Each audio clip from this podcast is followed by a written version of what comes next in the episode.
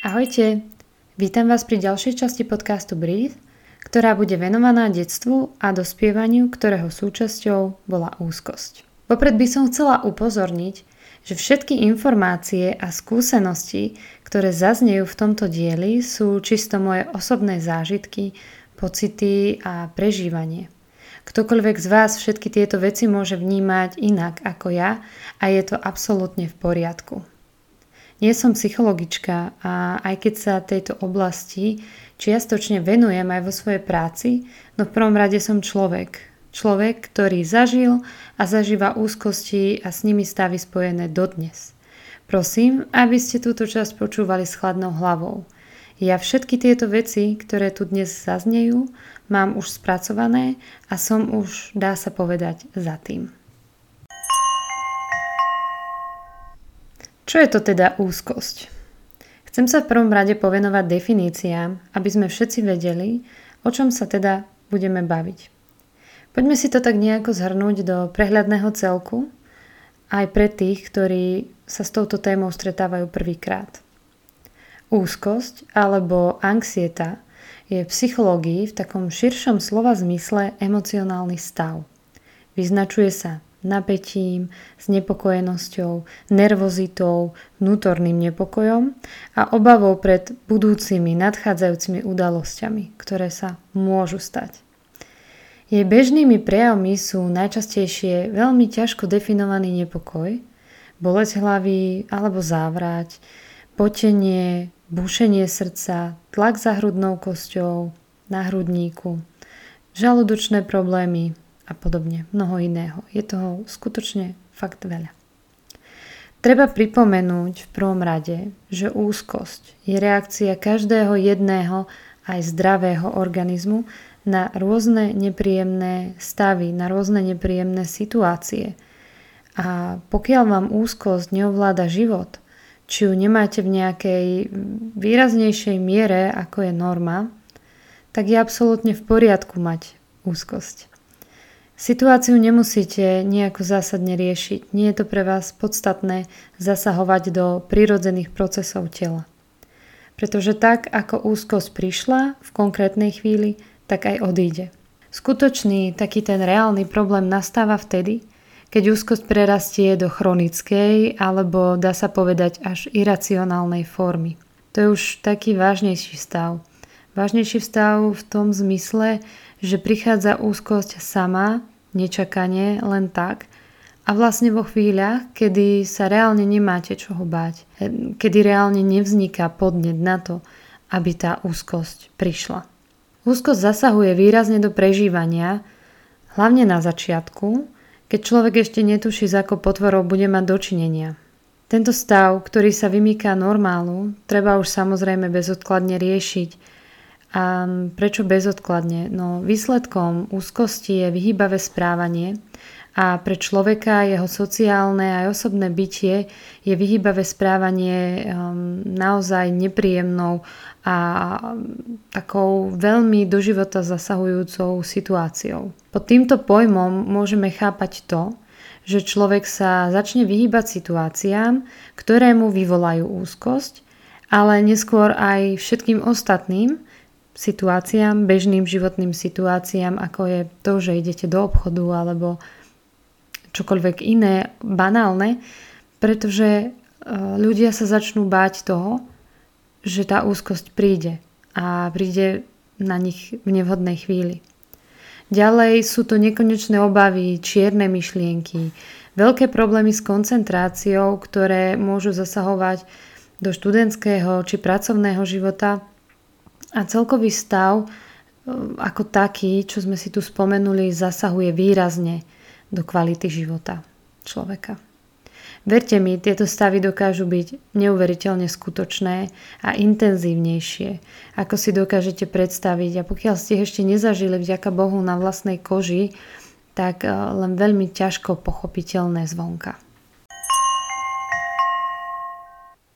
Pod pojmom úzkosť Môžeme však nájsť množstvo úzkostných poruch, ktoré sa prejavujú veľmi podobne, ale vznikajú na nejakom inom podklade. Môže to byť napríklad agorafóbia, ktorá znamená strach z verejných či otvorených priestranstiev, Ďalej sociálna fóbia či iné fobické úzkostné poruchy.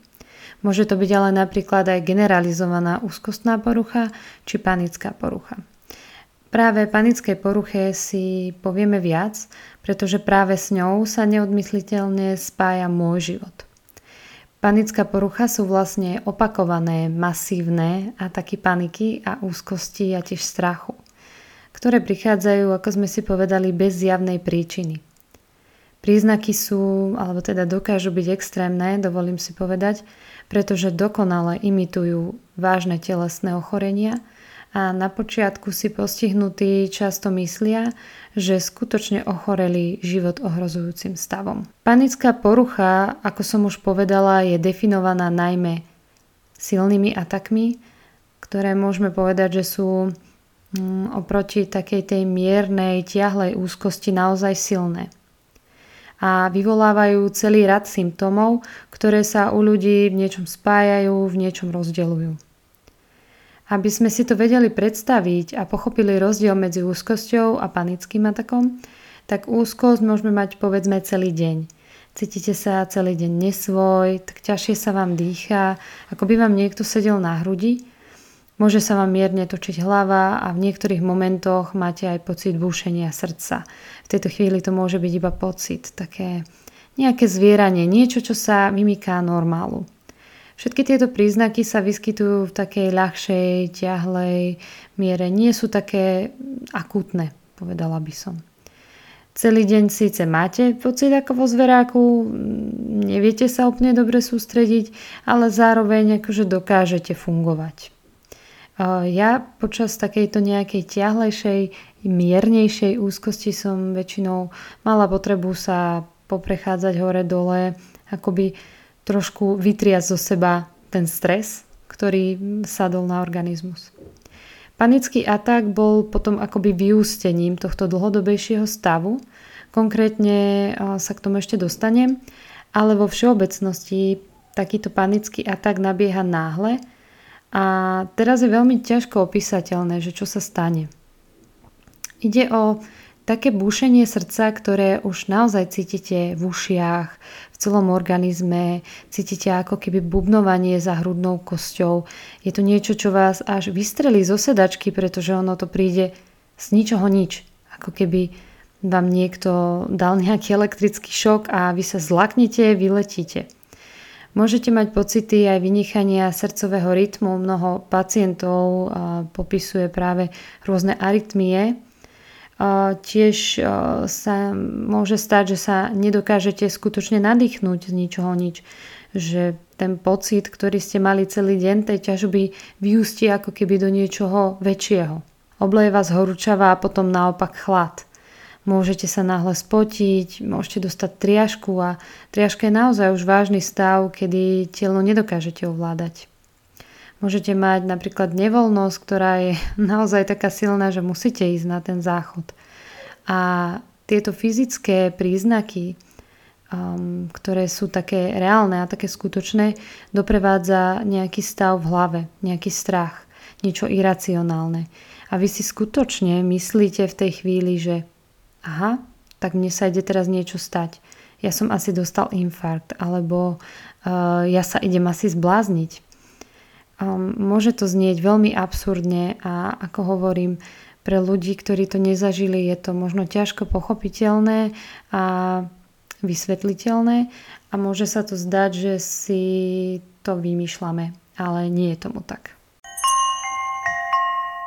Ďalej by som ešte chcela spomenúť, na akom základe úzkosti vlastne vznikajú. O tom, či môžu mať aj dedičný charakter, ešte prebiehajú výskumy, ale pravdepodobnosť sa zvyšuje, ak sa niektorá z úzkostných poruch u niektorého člena z rodiny vyskytla. Môže to však byť aj iba obyčajná reakcia na naučené správanie, ktoré sme sa od okolia naučili, ktoré sme nevedome nasali ako taká huba.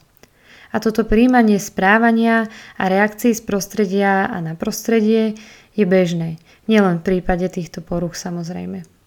Nepredstavujme si však, že to musí byť hneď zásadne panická porucha s teatrálnymi prejavmi, ale niekedy stačí, že matka je úzkostlivejšia, ustráchanejšia dieťa cíti, že niečo nie je v poriadku.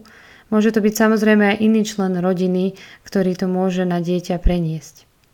Podvedome tak sa pripravujeme teda každý deň na tzv. záchranu života.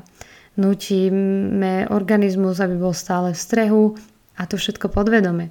Nedokážeme úplne vypnúť, pretože stále miernym uchom načúvame, či sa neblíži nejaké nebezpečenstvo. Takto vzniká úzkosť. Toto je vlastne ten prameň toho organického vzniku. Toto naučené správanie neskôr môže práve vyústiť do týchto porúch, to je však iba jedna možná príčina vzniku.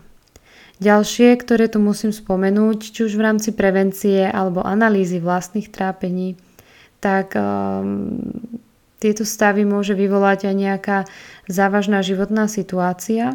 A to sú väčšinou situácie, ktoré o, môžu byť napríklad umrtie blízkeho, môže to byť šikana, fyzické, ale aj emocionálne zneužívanie, o, náročné rozchody, tlaky v práci, prepracovanosť, zlá finančná situácia, pocity osamelosti, problémy v rôznych medziludských vzťahoch, um, ale aj napríklad závažnejšie alebo menej závažné choroby. Niekedy takúto úzkosť môže spustiť aj um, obyčajná angína. Niektoré z chorôb sa môžu ale spájať prirodzene s úzkosťou a väčšinou sú to ochorenia srdca, cukrovka, syndrom draždivého čreva, čo je veľmi dôležité črevo ako také pre náš organizmus, o tom si ešte budeme niekedy hovoriť. Ďalej to môžu byť problémy so štítnou žľazou, ale napríklad aj astma, čo bol čiastočne aj môj prípad. Detstvo je krehké a čokoľvek vážnejšie sa počas neho stane, zostane na človeku podpísané a to na veľmi, veľmi dlhú dobu. Príprava tejto časti mi dala poriadne zabrať a to nielen z hľadiska rozmýšľania nad tým, čo podstatné sa kedy udialo a ako to vlastne bolo, ale je aj takou detailnou sondou do mňa samotnej a do toho, kde sa vlastne stala chyba. Myslím, že takto podrobne som to nerozprávala ešte žiadnemu terapeutovi. Vždy som bola úzkostné dieťa. Kamkoľvek zavedú moje myšlienky, tak viem, že už od malá ma trápilo množstvo vecí z hľadiska života a bytia. Viem, že to bude teraz znieť možno trochu hlúpo, ale bola som takéto veľmi premyšľavé dieťa. Dodnes si pamätám, ako som si raz na ceste od Starkej, sediac v aute, uvedomila svoje vlastné ja. Ja, jedinečné ja, ktoré tu raz nemusí byť a ani nebude. Pamätám si ten moment, keď ma prepadol neuveriteľný strach, taký strach z neznáma. Ďalším takýmto momentom, ktorý si po toľkých rokoch vybavujem ako jeden z faktorov spustenia úzkostí, bol ten, keď som sa rozplakala mamine z ničoho nič nejaké víkendové poobedie, ona žehlila, nič zásadné sa nestalo, nič stresujúce som nepozerala v televízii a ja som jednoducho srdcervúco plakala a kričala, že ja nechcem zomrieť. Spomínam si na to, ako veľmi ma desilo umieranie a nebytie od úcleho detstva, napriek tomu, že som nič také dovtedy eh, nezažila, nebola som v nejakom kontakte s takouto situáciou a to hovorím o veku tak približne 5-6 rokov. Ja neviem, či toto silné uvedomenie je bežné, pretože som sa o tom veľmi nebavila s ľuďmi, nebavila som sa o takej, takýchto detailoch, ale budem veľmi rada, keď mi dáte vedieť, že či ste to mali podobne tiež, alebo ak máte deti, že či s takýmto niečím sa už vystup, či sa s takýmto niečím už vysporadúvate. Uh, veľmi ma to zaujíma, že um, aká je situácia aj u iných ľudí. Neskôr, keď preskočím v čase o niekoľko rokov dopredu, povedzme na tých 9-10, budem to tu tak uh, približne rozprávať, presne si to nepamätám, tak uh, som odrazu mala taký zdravotný problém, začala som kašľať. Kašel. Obyčajná vec. No ja som prekašľala doslova celé prázdniny a na jeseň, e, keď som mala ísť do školy, sa z toho vyklula astma. Vraj alergického pôvodu. Poviem vám, um, v dospelom veku nie som nejaký výrazný alergik a neviem vlastne príčinu dodnes. Astmu som ale mala naozaj silnú. Mávala som nočné záchvaty, kedy som nebola schopná sa nadýchnuť a pomáhali mi rôzne spreje na uvoľnenie priedušiek a podobne. Ono to boli dosť ťažké lieky na ten stav. Asi to ten stav vyžadoval. Toto sa ťahalo nejaký čas, až nakoniec okolo Vianoc to vyústilo do prvého veľmi silného ataku, silného na tú dobu, ktorý som samozrejme v tej dobe nedokázala identifikovať, ako dieťa som nedokázala pomenovať, že aha, tak toto je panický atak, toto je úzkosť. Jednoducho som si myslela, že sa niečo deje. Konkrétne sa táto situácia odohrala tak, že boli zimné prázdniny, večer, s maminou sme pozerali niečo, nejakú rozprávku, ocino bol na nočnej a odrazu som sa tak nejako že zahľadela na stromček, na svetielka. Sústredila som sa a zrazu ma prepadol taký pocit, že mne sa nejako ťažko dýcha. A keďže ja som bola akože navyknutá na to, že sa mi mohlo ťažko dýchať a že mohol prísť nejaký takýto stav, tak som to povedala teda mamine. Nebol to žiadny mm, nejaký dramatický astmatický záchvat, nič také sa nedialo. Jednoducho bol, taký, bol to taký nejaký môj pocit. Spomínam si dodnes, keby som to mala konkrétne opísať, tak to bol pocit, ako keby som cez nejaký uší otvor sa nadýchovala do nejakého veľkého priestoru. Um, je to veľmi ťažko vysvetliteľné a ja si to pamätám, tak ako si to pamätám, celkom jasne, ale zároveň prešlo mnoho rokov a bolo to také zvláštne. No a moja mamina samozrejme nechcela nič podceniť, zavolala ocinovi a zobrali ma na pohotovosť.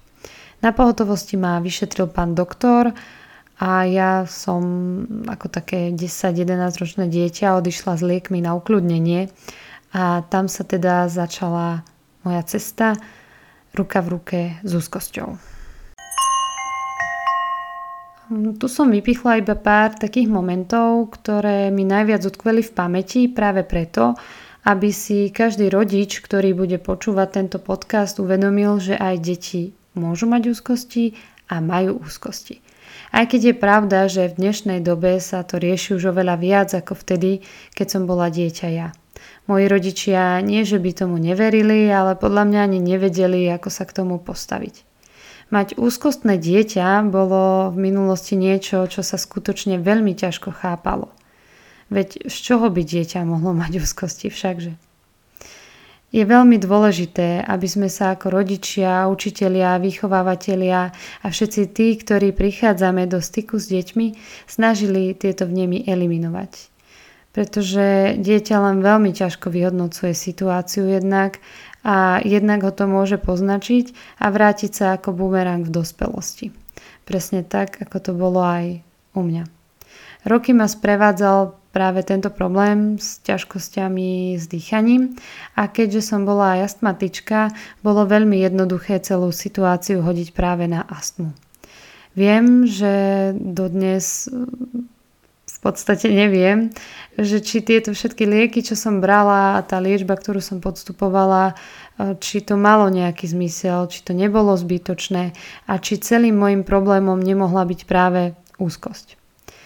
Naozaj si s tým niekedy lámem hlavu a neviem tomu prísť na koreň. Pri písaní bodov k scenáru pre tento podcast som mala naozaj možnosť sa do hĺbky zamyslieť nad tým celým môjim osudom a verím teda, že nie som jediná, kto sa zamyslí pri počúvaní týchto slov.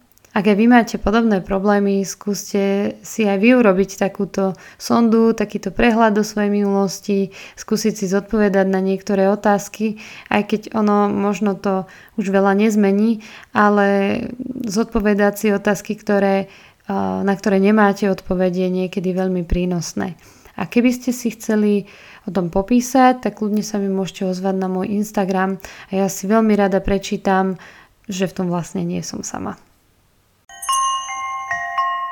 Roky plynuli a ja som po večeroch zápasila s pocitom lapania podychu. Astma pomaly ustupovala, tá akutná fáza ma držala možno 2 roky. a mne zostalo nočné budenie a doslova zamýšľanie sa nad pocitom, či som schopná čisto a bez problémov dýchať. Niekedy sa mi stávalo, že som musela otvoriť okno a aj napriek tomu, že bola zima, som vytrčila hlavu z neho a nasávala som do hrdla chladný vzduch. Ten studený vzduch mi dokázal schladiť hlavu, učišiť tých démonov, ktorí ma prenasledovali, ako som tomu rada hovorila. Z hľadiska príznakov, ktoré v tejto dobe u mňa prevažovali, bolo teda jednoznačne najčastejší pocit tlaku na hrudi, nemožnosť sa nadýchnuť a teda aj nejaký ten dlhotrvajúcejší pocit celkového nepokoja organizmu. Um, pamätám si, že som v tej dobe užívala aj nejaké homeopatika, ale nechcem sa veľmi k tomu vyjadrovať, či pomohli, pretože si to nejak výrazne nepamätám.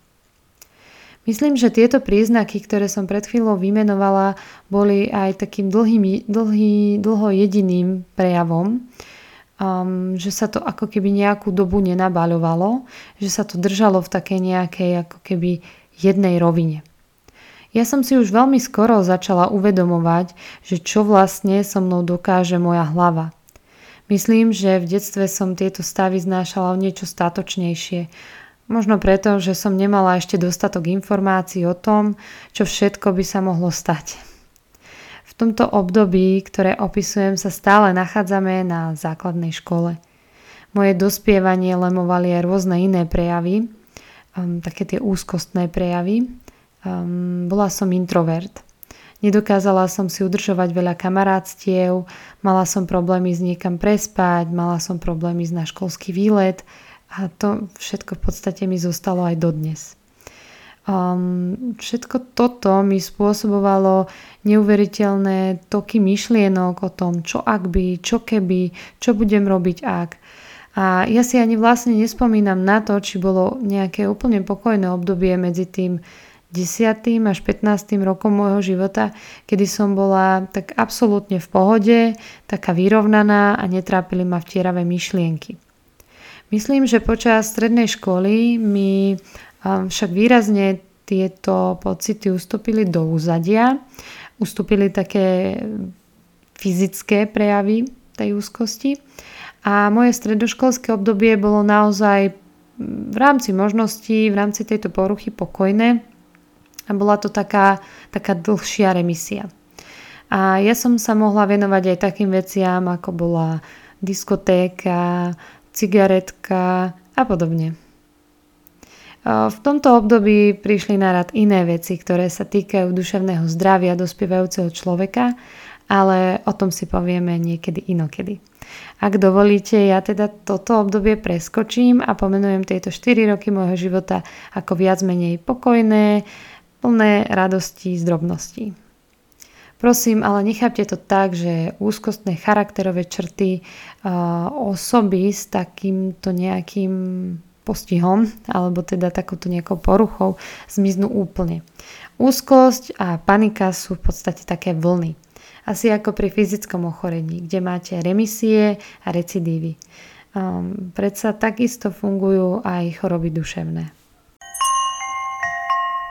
Postupne sa teda môžeme presunúť ďalej do obdobia po strednej škole.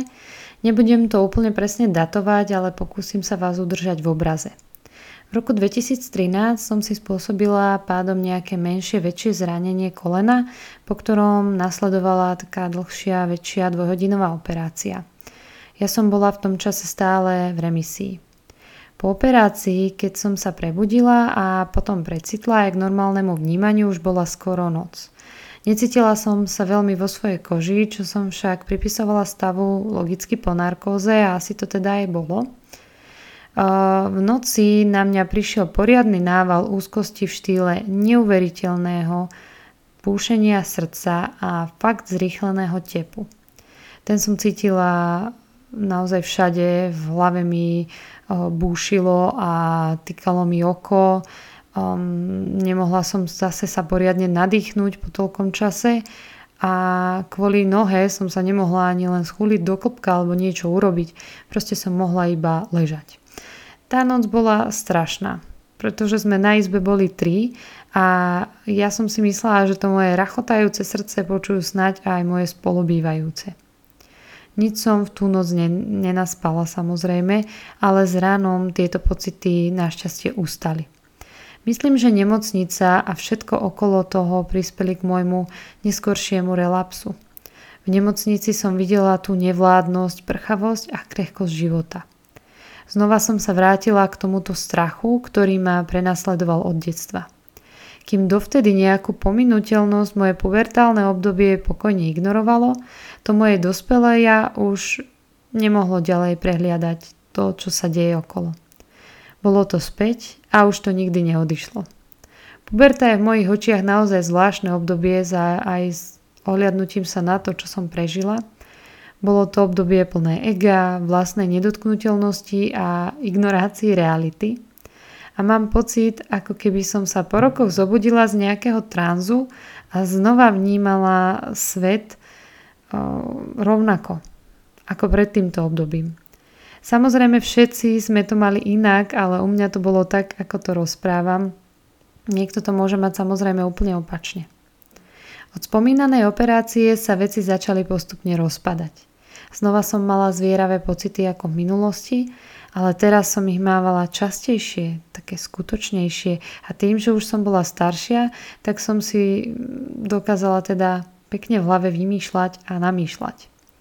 Zvykla sa mi zatočiť hlava a po takomto zatočení hlavy ma vždy prepadol neskutočný pocit strachu.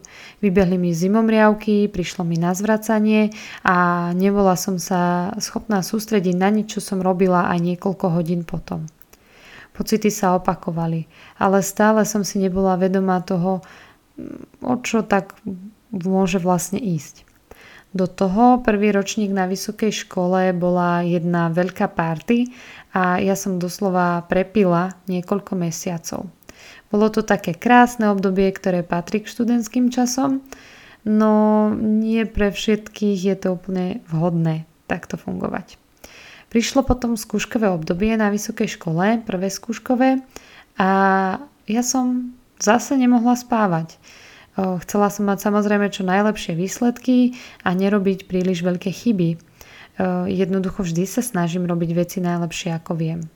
Tlačila som sama na seba a vyrábala som si stavy, kedy môj tep v pokoji dosahoval hodnoty 120 úderov za minútu. Celý hrudný kôž mi tancoval každú noc pred skúškou a do toho prichádzali rôzne väčšie či menšie osobné problémy, v podstate mm, v tomto období je to taký tiež mix všetkých možných emócií. Jednoducho to bolo na mňa asi príveľa v tom období. Po skúškovom sme sa znova všetci roztočili v kolotoči alkoholu, cigariet a rôznych iných vecí. Bola to taká poriadna horská dráha a myslím si, že môjim stavom a tomu, aký mám citlivý nervový systém, to vôbec nepomohlo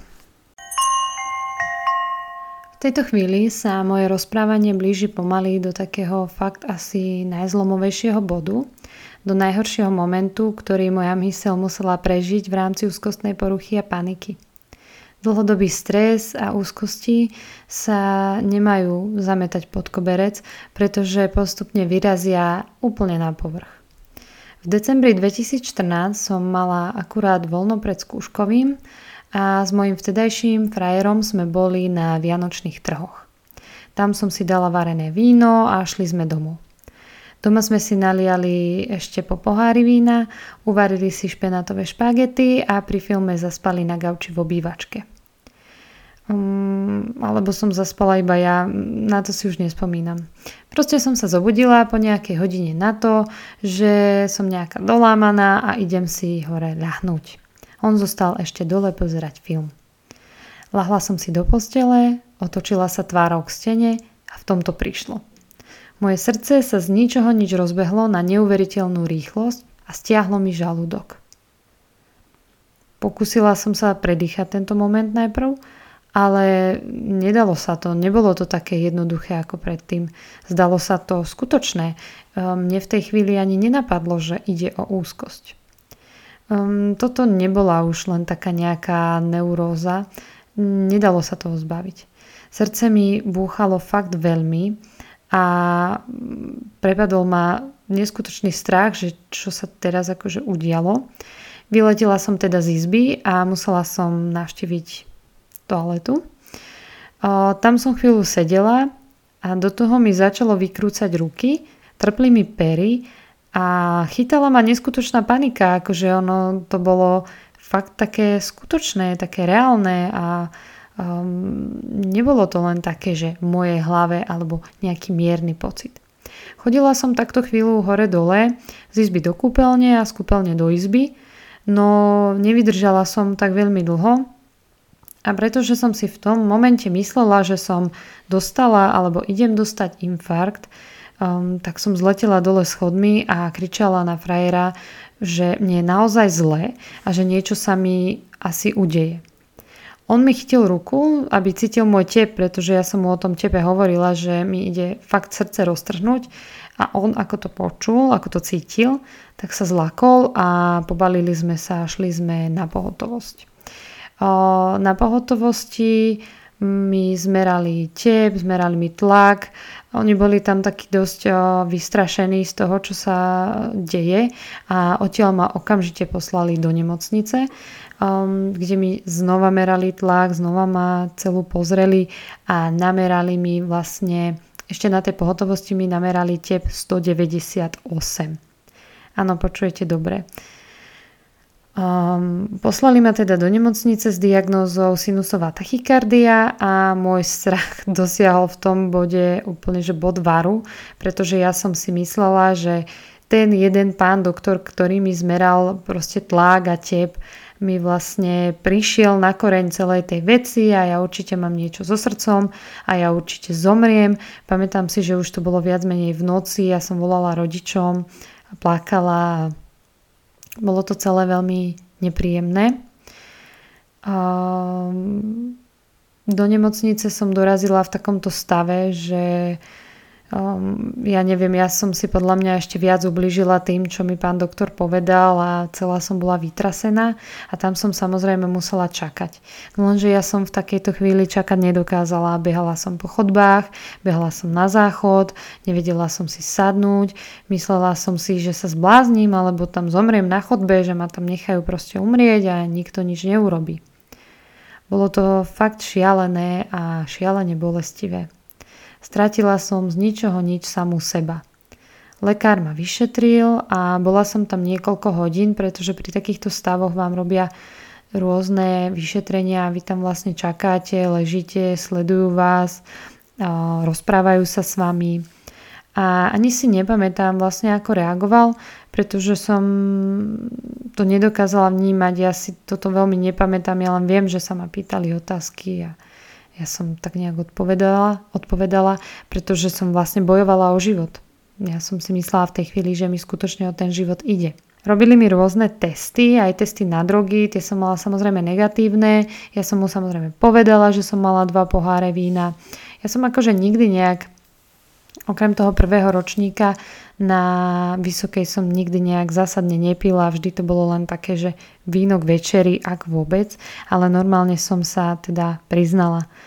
Um, všetky testy mi vlastne vyšli negatívne a ja som dostala nejakú magnéziovú inekciu a beta blokátor na to, aby mi vlastne znormalizovali tep.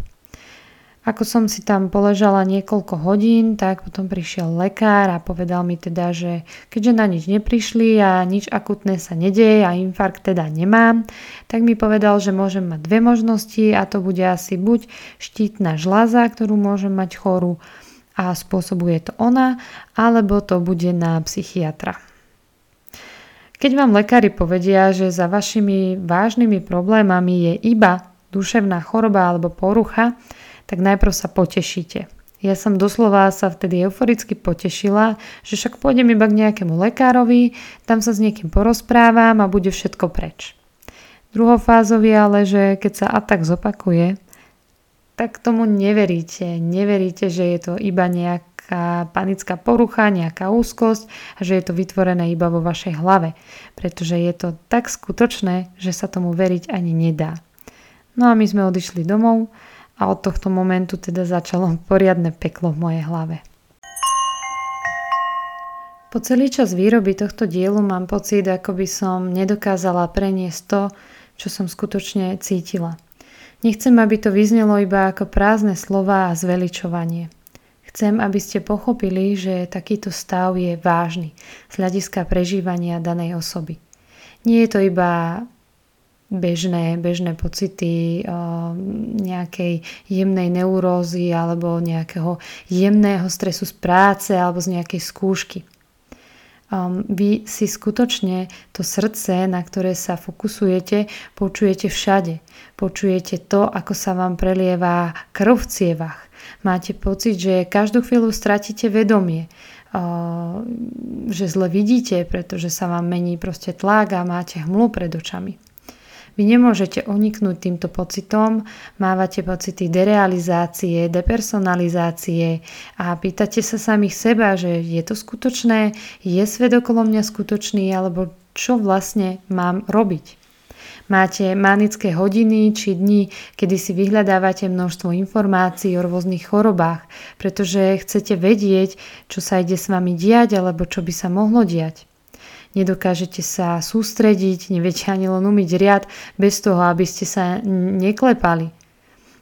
Častokrát sa stretávame aj s tým, že sa nám blízka rodina vysmieva alebo znevažuje tú našu situáciu. Častokrát sa dostaneme do, do momentu, kedy vám niekto povie, že sa príliš riešime, že nemáme reálne problémy, tak si ich vyrábame. Vám sa chce neustále plakať, po nohciach e, viacej bdiete ako spíte, miliónkrát sa postavíte z postele na nohy, zhlboka dýchate až hyperventilujete a máte pocit, že odpadnete zas a znova a dookola. Mm, pretože musíte predsa kontrolovať, či môžete dýchať. Svaly vašej sánky sú tak silno zovreté, až vám praská sklovina na zuboch a nemôžete jesť, lebo máte žalúdok stiahnutý neviditeľnými svorkami, ktoré sa stále priťahujú. A táto bezmocnosť môže človeka dohnať k naozaj radikálnym riešeniam. No a na tomto mieste by som sa chcela zastaviť a spomenúť tú moju internetovú niekdajšiu kamarátku, ktorá so mnou nejaký ten rok či dva dennodenne prežívala rovnakú diagnózu ako ja. Um, spoznali sme sa na Facebooku na podpornej skupine, kde panikári, tak ako sme si hovorili, hľadali pochopenie medzi ľuďmi s rovnakými problémami.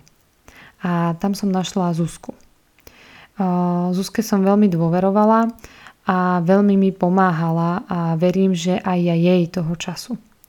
Spoločne sme riešili naše akutné problémy, snažili sa nejako vzájomne si pomôcť, vypočuť sa, pretože v tej dobe sme si skutočne veľmi rozumeli v tom, čo sme zažívali a nikto iný v mojom okolí, nikto bližší mi nerozumel.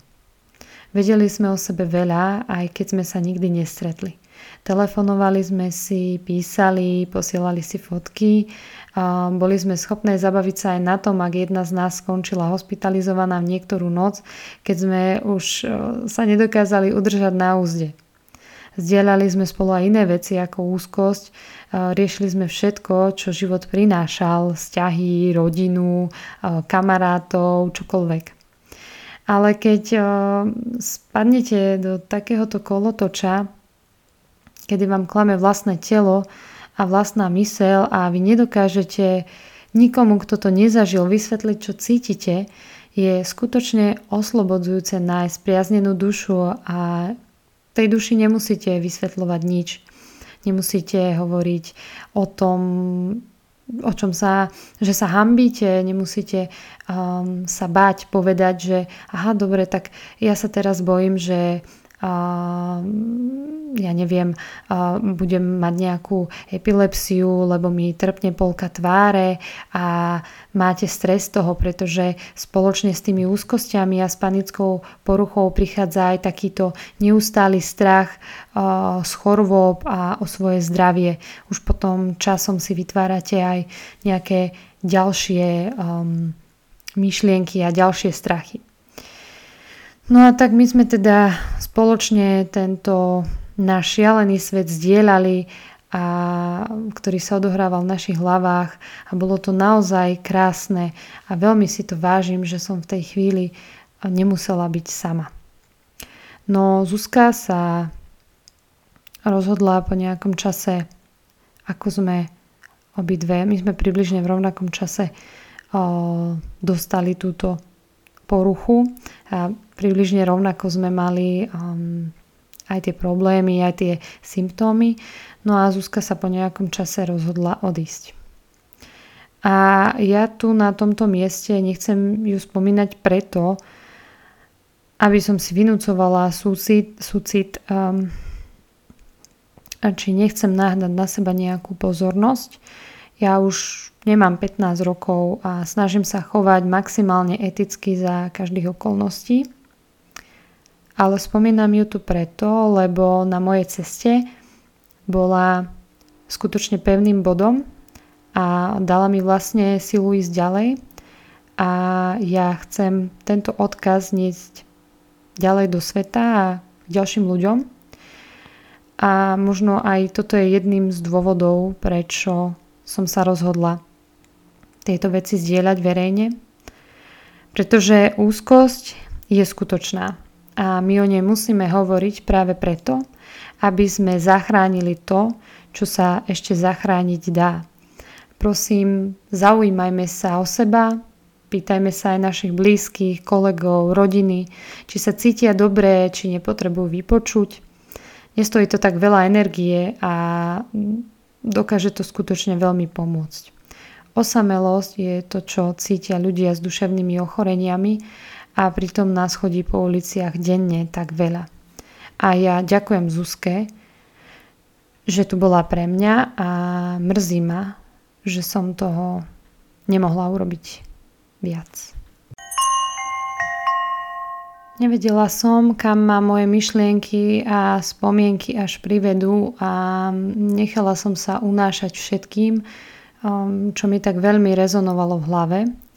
A preto by som pomaly túto časť s odkazom, ktorý som vyjadrila pred chvíľou, ukončila. Jednoducho starajme sa o svoje duševné zdravie, nepodceňujme ho, aj keď ho navonok nie je vidieť. V tej nasledujúcej časti vám porozprávam o mojich najhorších rokoch života, o tých najhorších stavoch, aké mi vytvorila moja vlastná hlava. Pozrieme sa bližšie na symptómy, ale aj absurdity, ktoré by ste ani neverili, že existujú v hlavách ľudí s úzkostnou poruchou.